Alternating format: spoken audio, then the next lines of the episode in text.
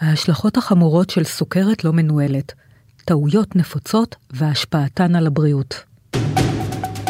אתם מאזינים למשחקי בריאות עם דן ארון ופרופסור איתמר רז. כולם יודעים שבבריאות לא משחקים, אבל יש כאלה שכן.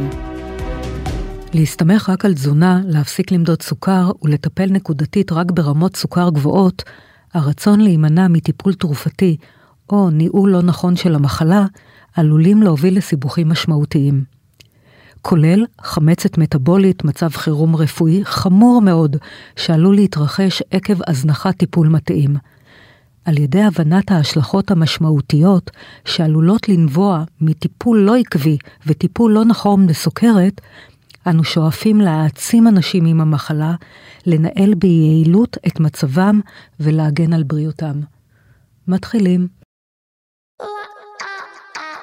אתם מאזינים ל-ynet פודקאסטים. שלום פרופסור איתמר רז. שלום דנה. היום יש נושא שקרוב ללבך.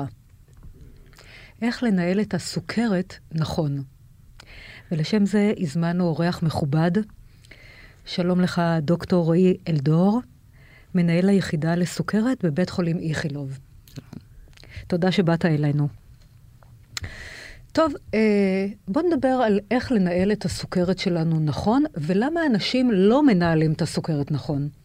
הפודקאסט נעשה באופן בלתי תלוי וללא השפעה על התכנים, כשירות לציבור על ידי חברת נובו נורדיסק. אז כן. uh, אני חושב שהצעד הראשון, uh, וזה תמיד ביקור ראשון עם מטופל, לוקח קצת יותר זמן, זה להגדיר את היעדים, היעדים בסוכרת. כשמדברים לנהל סוכרת, מה הדבר הראשון שעולה בראש? להוריד סוכר, נכון? נכון? אני לא מוריד סוכר, זה לא המטרה. Mm-hmm. אני אומר למטופל, המטרה שלי היא להגיע ל-120, והוא חושב שאני מתכוון לסוכר, ואני אומר לו, לא, 120 שנים. היעד שלנו בסוכרת זה בעצם לשמור על המטופלים בריאים, למנוע את ה... בעצם המשמעות של סוכרת, ההבחנה הזאת, מה המשמעות שלה, שאם לא נעשה כלום, המטופל, הסיכוי שלו למות בגיל צעיר יותר הוא מאוד גבוה, והוא ימות ממחלות מסוימות שאנחנו יודעים מה הן. בדרך כלל... אה, שהתפתחו מחלות... בעקבות הסוכרת. בדיוק, מחלות קרדיו-וסקולריות, mm-hmm. התקפי לב, אירועים מוחיים, ועכשיו בשנים האחרונות רואים יותר דמנציה. ובעצם המטרה שלי היא לא להוריד סוכר, המטרה שלי היא, היא למנוע את התהליכים האלה. תרדו למטה לבית הקפה ב, ליד איכילוב ותנסו למצוא מקום טוב ביום שני באמצע היום. ואין מקום, למה? כי מלא באנשים, בני 80, 90, מתפקדים. אני מכירה, אני גרה ליד, אני יודעת, בדיוק, נכון? בנכון. מתפקדים, mm-hmm. מסתובבים, אני אומר, uh, חוזר, נוסעים לחוץ לארץ בימים uh, שקטים נכון. יותר. זאת אומרת, זאת המטרה בעצם. אנחנו רוצים לדחות את המוות ואת תהליכי ההזדקנות שהסוכרת מאיצה, mm-hmm. וזה היעד בטיפול. Mm-hmm. ואם אנחנו מגדירים את זה, אז פתאום הכל ככה יותר ברור. הסיבות שאני רוצה לתת לו כל מיני דברים ותרופות והתערבויות, כבר יותר פשוט... אבל אתה אמרת, המטרה היא קודם כל, אני מבינה בהגדרה, אבל פרקטית. המטרה היא לא להוריד את הסוכר. אדם שמגיע עם סוכר מאוד גבוה, אז קודם כל המטרה היא להוריד את הסוכר, נכון? לא, המטרה היא גם להוריד את הסוכר. הורדת סוכר זה, זה לא אחד... זה לא מקום ראשון? זה לא, לא עומד בטופ? דווקא לא, לא. לא? זה אחד מהאמצעים. זה mm-hmm. אחד מהאלמנטים של טיפול בסוכרת. אם את שואלת אותי במטופל שעכשיו אובחן, מה התרופה הכי מוכחת, הכי חשובה, שאנחנו יודעים שמעל לכל ספק, בשלב, כבר מהתחלת המחלה, אה, ת, תגרום לירידה בתמותה ותחלואה, זאת אומרת, תאריך את חייו ותמנע. מחלות, זה לא תרופה להורדת סוכר, זו תרופה להורדת כולסטרול בכלל. אה, שהרבה מהם נרתעים מהסטטינים, כן? אני מסביר להם את המשמעות של הסטטין, אז פתאום הם מבינים שהם לא לוקחים את זה בשביל להוריד כולסטרול, הם לוקחים את זה בשביל להאריך את חייהם, anti-aging, כן? לחיות יותר ולהיות יותר בריאים, גם להוריד סוכר, mm-hmm. הכל חשוב. אז זהו. עכשיו, יותר מזה, וזה גם כן, תמיד מטופלים מאוד מופתעים מזה, הם רוצים סוכר כמו של בן אדם בריא. ואני אומר להם... אגב, אני... מהו, מהו הערך לאדם בריא בסוכר? אדם בריא זה פחות מ-100 בצום, לדוגמה, mm-hmm. אוקיי? או פחות... אה, אה, אה, מ-140 אחרי המסת סוכר, אנחנו לא עושים את זה כמעט, פחות מ-100 בסוף, הם אוקיי. רוצים סוכר בריא, הם רוצים כשיש להם מד סוכר רציף לראות פס ישר, ואני אומר לא, המטרה היא לא להוריד את הסוכר לערכים תקינים, המטרה היא להוריד את הסוכר לערכים שלא גורמים נזק, mm-hmm. שזה משהו אחר לחלוטין. קודם כל זה נכון. בעיקרון, סוכרת זו מחלה שמערבת אה, אה, גם את הלב, גם את הכבד, גם את הכליות, גם את העיניים וכך הלאה. וצריך לזכור את זה. Uh, אז יש כמה פרמטרים. פרמטר אחד, שמגיע חולה סוכרתי חדש, או חולה בכלל, אתה אומר, אני רוצה להוריד את רמת הכולסטרול בצורה דרמטית, אני רוצה לפעול על המשקל שלך כמה שאפשר, מכיוון שהורדת המשקל עצמה היא הרבה פעמים חלק מהריפוי של הסוכרת. אה, אני רוצה לבדוק את לחץ הדם ואת כל הדברים, כל הפרמטרים האלה. אבל הגישה שלנו לגבי הסוכרת השתנתה מאוד בשלוש, בשנים האחרונות. אם בעבר היינו אומרים שיעד המטרה הוא למשל להוריד את הסוכר ל-80 עד 180, או להוריד את ה-A1C לפחות משבע. היום עם התרופות שיש לנו, הגישה השתנתה לחלוטין. יש הוכחות שאם אתה עם רמת סוכר אפילו של 80 עד 180, סיכוייך לפתח סיבוכים בעוד עשר שנים הם גבוהים יותר מאשר אם אתה פחות מזה. ולכן זה מאוד תלוי במטופל. יותר מזה, המטרה היום היא להביא, יש על זה ויכוח אם לקרוא לזה ריפוי או אם לקרוא לזה רמיסיה, כמו שבסרטן, mm-hmm. כן? אתה כן. אומר, אני לא מרפא, אני מעריך כי יום אחד אולי זה יחזור. הגישה היום שלנו היא שאנחנו שואפים לריפוי הסוכרת. זאת אומרת, אם אפשר להביא את המטופל הסוכרתי לרמות סוכר, סוכרים תקינות, זאת צריכה להיות אחת. מיעדי הבחירה. מעבר לזה. כל מה שאמר אה, דוקטור אריאל דור, ומעבר לזה גם, אני רוצה להזכיר עוד דבר, בדיקה גופנית. הרוב, רוב הרופאים שלנו אינם עושים בדיקה גופנית, והבדיקה הגופנית היא חשובה ביותר כאשר אתה מתחיל לטפל בחולה הסוכרתי. בוא נדבר על הטעויות הכי שכיחות שעושים חולי סוכרת, בניהול הסוכרת שלהם. אנחנו יודעים איפה ה pitfalls, איפה כן. נקודות התורפה. בדיוק. ובנקודות התורפה אנחנו uh, מנסים להתערב. כדי שהטיפול יצליח. אז תן לנו נקודת תורפה. אז אני אתן דוגמה. כן. כולם מכירים את המאמר ריפוי והורדת A1C, נכון, אבל זה בעצם, אני מסייג, אני מסכים, בתנאי שגם אנחנו לא עושים נזק. זאת אומרת, ברור. אתה יכול להביא מטופל עם אינסולין לסוכר תקין, אבל אתה לא תדמיין לעשות את זה, ברור. כי זה מסוכן. אבל אם, יש לנו את התרופות שכן יודעות לעשות את זה ממשפחת ה-GLP-1, ובאמת בחלק גדול מהמטופלים עם סוכרת סוג 2 ועודף משקל או השמנה, מבחינתי, השאיפה שזאת תהיה קו ראשון, בין היתר זה מטפל בעוד מחלה שנקראת מחלת ההשמנה, זה גם מוריד את הסוכרים. ותופעות הלוואי קורות דווקא בזמן העלייה במינון. עכשיו, אם אני יודע ששם זה נקודת התורפה, אני אשקיע עוד עודף אנרגיה באזור הזה, בשביל למזער את ה... את איך? הללוות. אז מה שאנחנו עושים, דוגמה באיכילוב, או, או גם במרפאות שאני עובד איתן, מטופל, במיוחד המטופלים שאני רואה, זה מטופלים בדרך כלל עם סוכרת יותר מורכבת, עם הרבה מחלות נוספות. Mm-hmm. כשאני מתחיל עם את התרופה הזאת, א', אני עושה את זה בשיטה קצת יותר עדינה, וגם הצגתי את זה, בהדרגה. את זה בוועידה עוד שבוע. ו... עדינה זה אומר בהדרגה. בהדרגה מאוד, זאת אומרת, mm-hmm. זה גמיש ועדין, mm-hmm. לתת למטופל להתרגל, ואנחנו מלווים אותו בצורה ממש, אה, אני, אני קורא לזה לשים אותו בכיס ו, ולשמור עליו טוב. פשוט לראות שאין טעויות, שהמטופל mm-hmm. מרגיש טוב, שהוא עולה לאט לאט במינון. ש... כי מה זה טעות? טעות זה שיש, שהוא הרגיש בחילה, הרגיש לא טוב, ובכל ולא זאת... ולא בא לו יותר. לא, ובכל כן. זאת העלה במינון. אה, ובכל זאת העלה, אבל יש כאלה שממש זונחים את רגע, זה. רגע, ואז כן. השבוע אחר כן. כך יהיה מאוד קשה.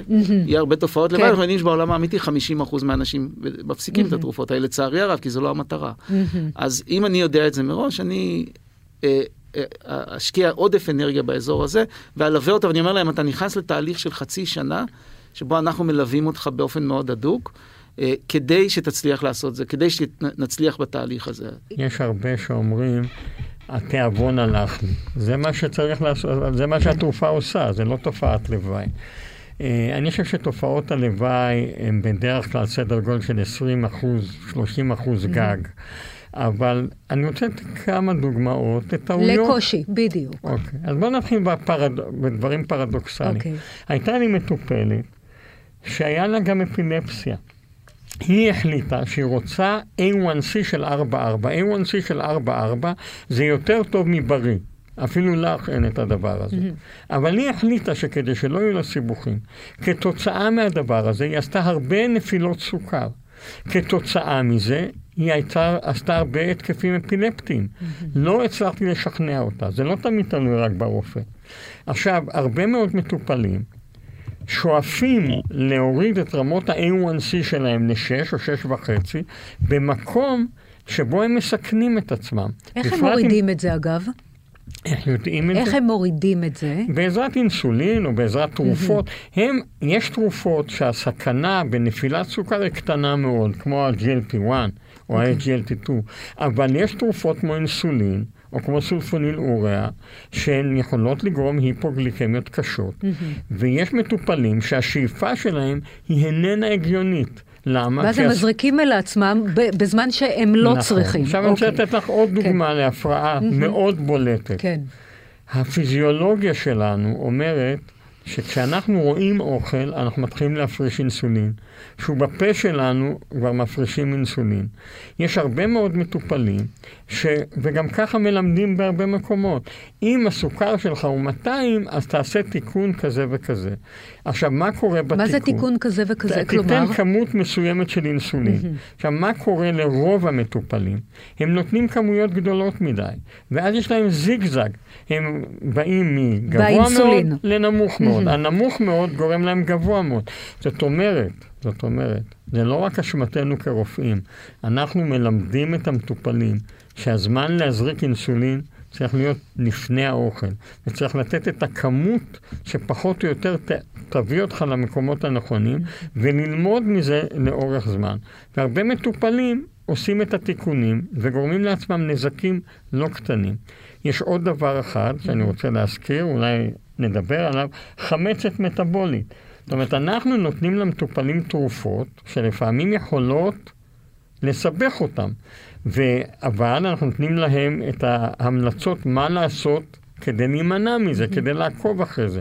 אם הם לא עושים את זה, הם עלולים להסתבך. לנו היה חולה משותף שהיה במחקר, ששמעתי מה... מהאימא שלו שכל הלילה הוא הקיא. וכל הלילה הוא הקיא, והשאלה הייתה מדוע. הוא קיבל ערכה כדי לבדוק אם יש לו חומצות בדם, שזה אחת התוצאות של אותה התרופה, הוא לא בדק, ואז ביקשתי שיבדוק את זה ביום שישי בבוקר, והטסתי אותו לרועי אלדור, כי הוא היה לא רחוק מהמוות. וואו. אוקיי? זאת אומרת, הרבה פעמים מטופלים יכולים לעשות שגיאות שמסכנות אותם. לגמרי. אני, אני רוצה לחדד, אני יכול להוסיף על זה. איתמר, בהקשר הזה זה נורא נורא חשוב.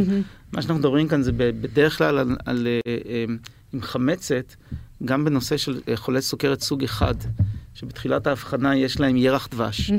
ואז הם מגלים, בדרך כלל דרך האינטרנט, ואני אומר למטופל, החוק הראשון זה אתה לא נכנס לאינטרנט ולא מדבר עם השכנים. כי המידע שם הוא נוראי לפעמים. הם מגלים את הדיאטה הקטוגנית, שבה לא אוכלים פחמימות, ומאזנים את הסוכר, וזה נכון, זה באמת נורא מאזן, אבל זה גם נורא נורא מסוכן. יש שתי מטופלות, למה זה מסוכן? זה מסוכן כי בעצם, א', אנחנו לא יודעים, זו התשובה כן. האמיתית. אנחנו לא באמת יודעים, כי, אבל קונספטואלית, חמצת וח, ו, ודיאטה קטוגנית הם, הם אחד לפני השני. זאת אומרת, בדיאטה קטוגנית הם אוכלים רק שומן, הם חיים על חומצות שומן, ויש להם רמות גבוהות של חומצות כן, שומן לא, בדם. לא רק זה, אין להם פחמימות, אין כן. להם פחמימות. ואין להם גם אינסולין, כי, הם- סוכרתיים, סוכרת סוג אחד, הם לא מזריקים כמעט אינסולין. ואז כשהם מרגישים טיפה לא טוב, והצריכה של הגוף עולה קצת, בעצם השיווי משקל הזה מוטה לכיוון שינוי בחומציות. הדם, חומצות השומן מתחילות לעלות עוד. ואז הם בסכנת חמצת מטבולית. הפודקאסט נעשה באופן בלתי תלוי וללא השפעה על התכנים, כשירות לציבור על ידי חברת נובו נורדיסק.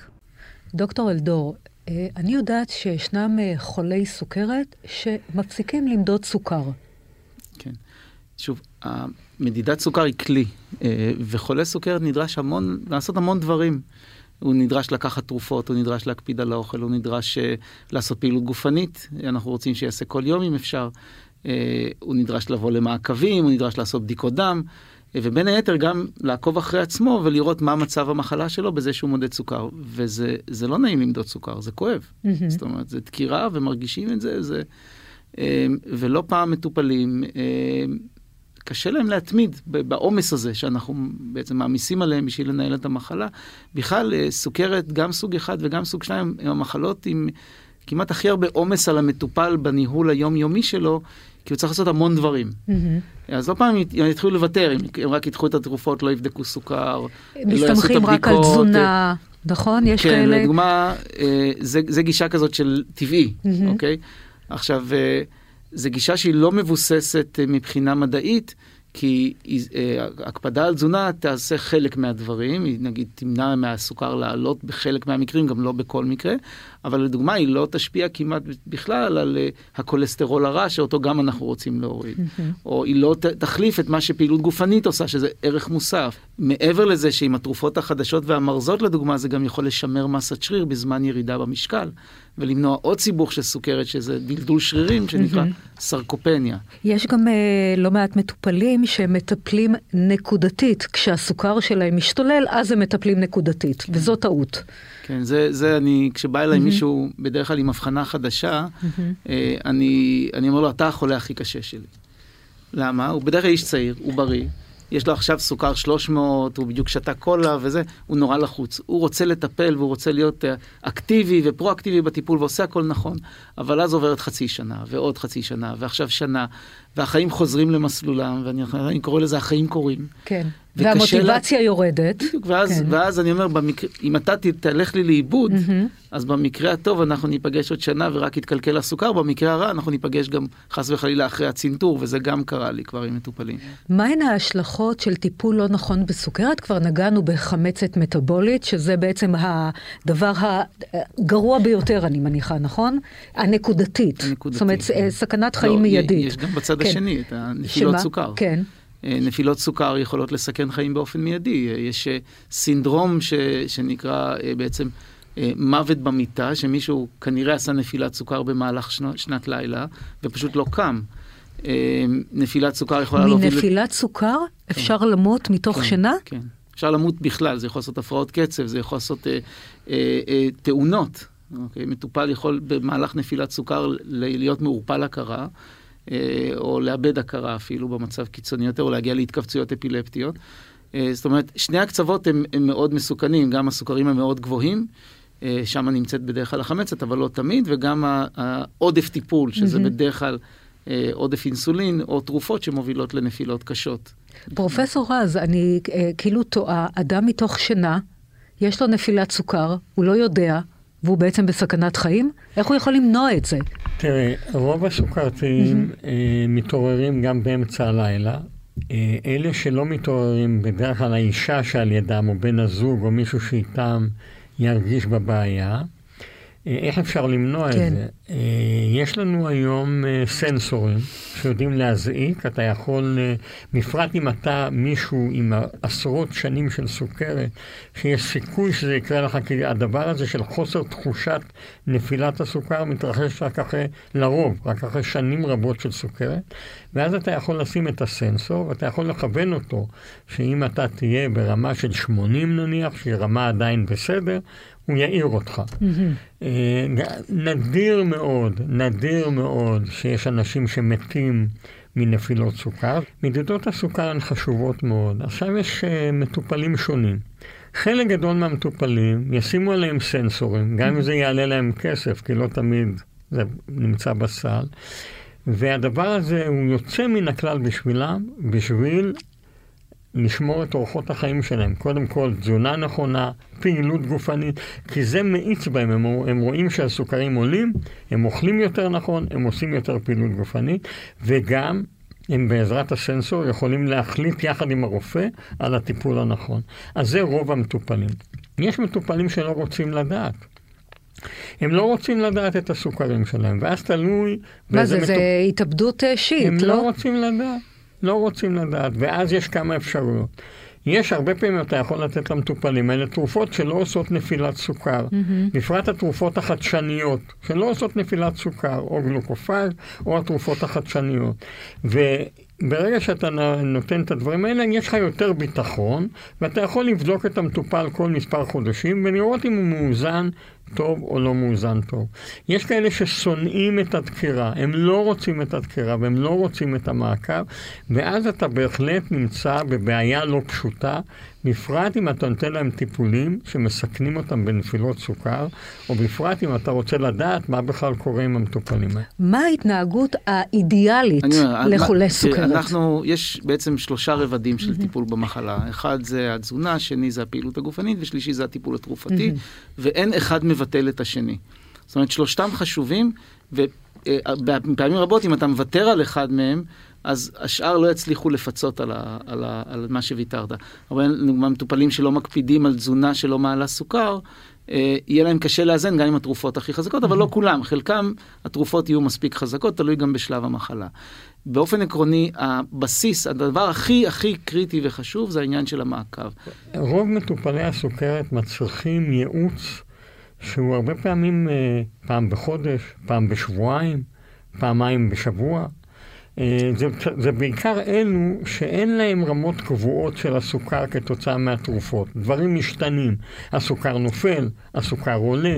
הדרך להתגבר על זה היא המעקב. עכשיו, אין אפשרות לראות מטופל פעמיים בשבוע, אפילו פרטי זה לא קורה. Mm-hmm. בקופות החולים בדרך כלל יראו את המטופל אחרי שלושה חודשים, אחרי שישה חודשים.